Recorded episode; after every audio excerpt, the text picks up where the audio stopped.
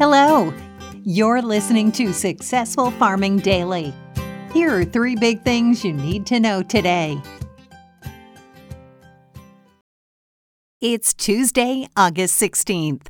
Our first big thing is soybeans and grains were again lower in overnight trading on forecasts for wetter weather in parts of the U.S. Corn Belt this week and as the wheat harvest progresses. Rainfall was near expectations over the weekend, favoring the upper Midwest, including parts of Minnesota, Wisconsin, Iowa, Indiana, and southern Michigan, said Don Keeney, an agricultural meteorologist with Maxar. Rains are expected to favor western growing areas through Friday, the forecaster said. Precipitation this week should finally improve soil moisture and crop conditions in Minnesota, Iowa, and Missouri, he said.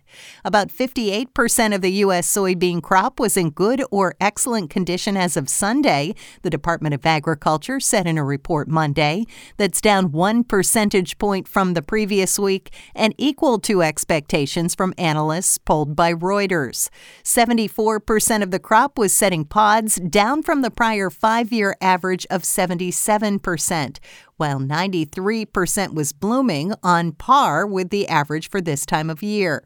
Some 57% of U.S. corn earned top ratings at the start of the week, down from 58% a week earlier, the USDA said. Analysts polled by Reuters were expecting 56% to be in good or excellent shape. 16% of the crop was dented as of Sunday, down from the normal 20% for this time of year, and 62% was dented, down from the average of 65%, the government said. Silking was almost complete at 97%.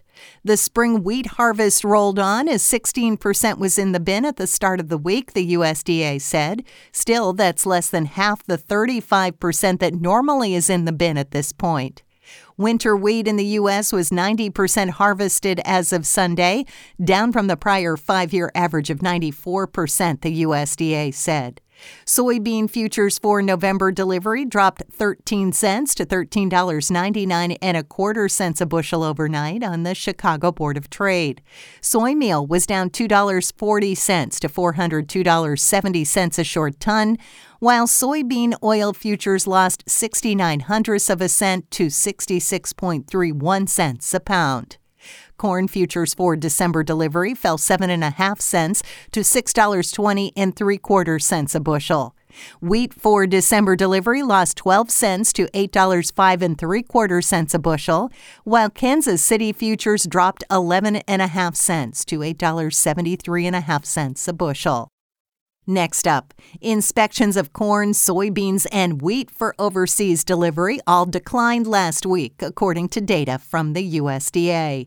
Corn assessments in the seven days that ended on August 11th totaled 538,406 metric tons, down from 555,620 tons the previous week, the agency said in a report.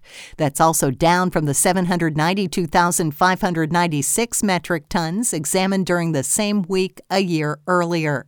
Soybean inspections totaled 744,571 tons, down from 871,345 tons a week earlier.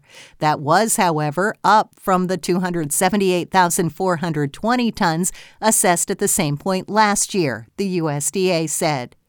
Examinations of wheat last week plunged to 373,227 metric tons, down from 635,720 tons in the prior seven days, and below the 593,620 tons inspected at the same time in 2021, the government said. Since the start of the marketing year on September 1st, the agency has inspected 53.1 million metric tons of corn for overseas delivery. That's down from the 64.7 million tons assessed during the same time frame a year earlier. Soybean inspections since the beginning of September now stand at 55.3 million metric tons, down from 58.8 million tons during the same period last year, the agency said. Wheat assessments since the start of the grains marketing year on June 1st now stand at 3.88 million metric tons, down from 5.04 million at the same point last year, the USDA said in a report. And finally, thunderstorms are expected in parts of North Dakota and Minnesota today, while hot weather continues in Oklahoma and Arkansas, according to the National Weather Service. Scattered showers are likely today and tonight in eastern North Dakota and western Minnesota, the NWS said in a report early this morning.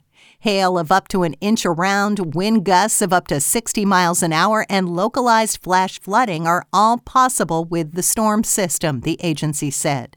The storms are forecast to continue through Friday, though more severe weather isn't expected.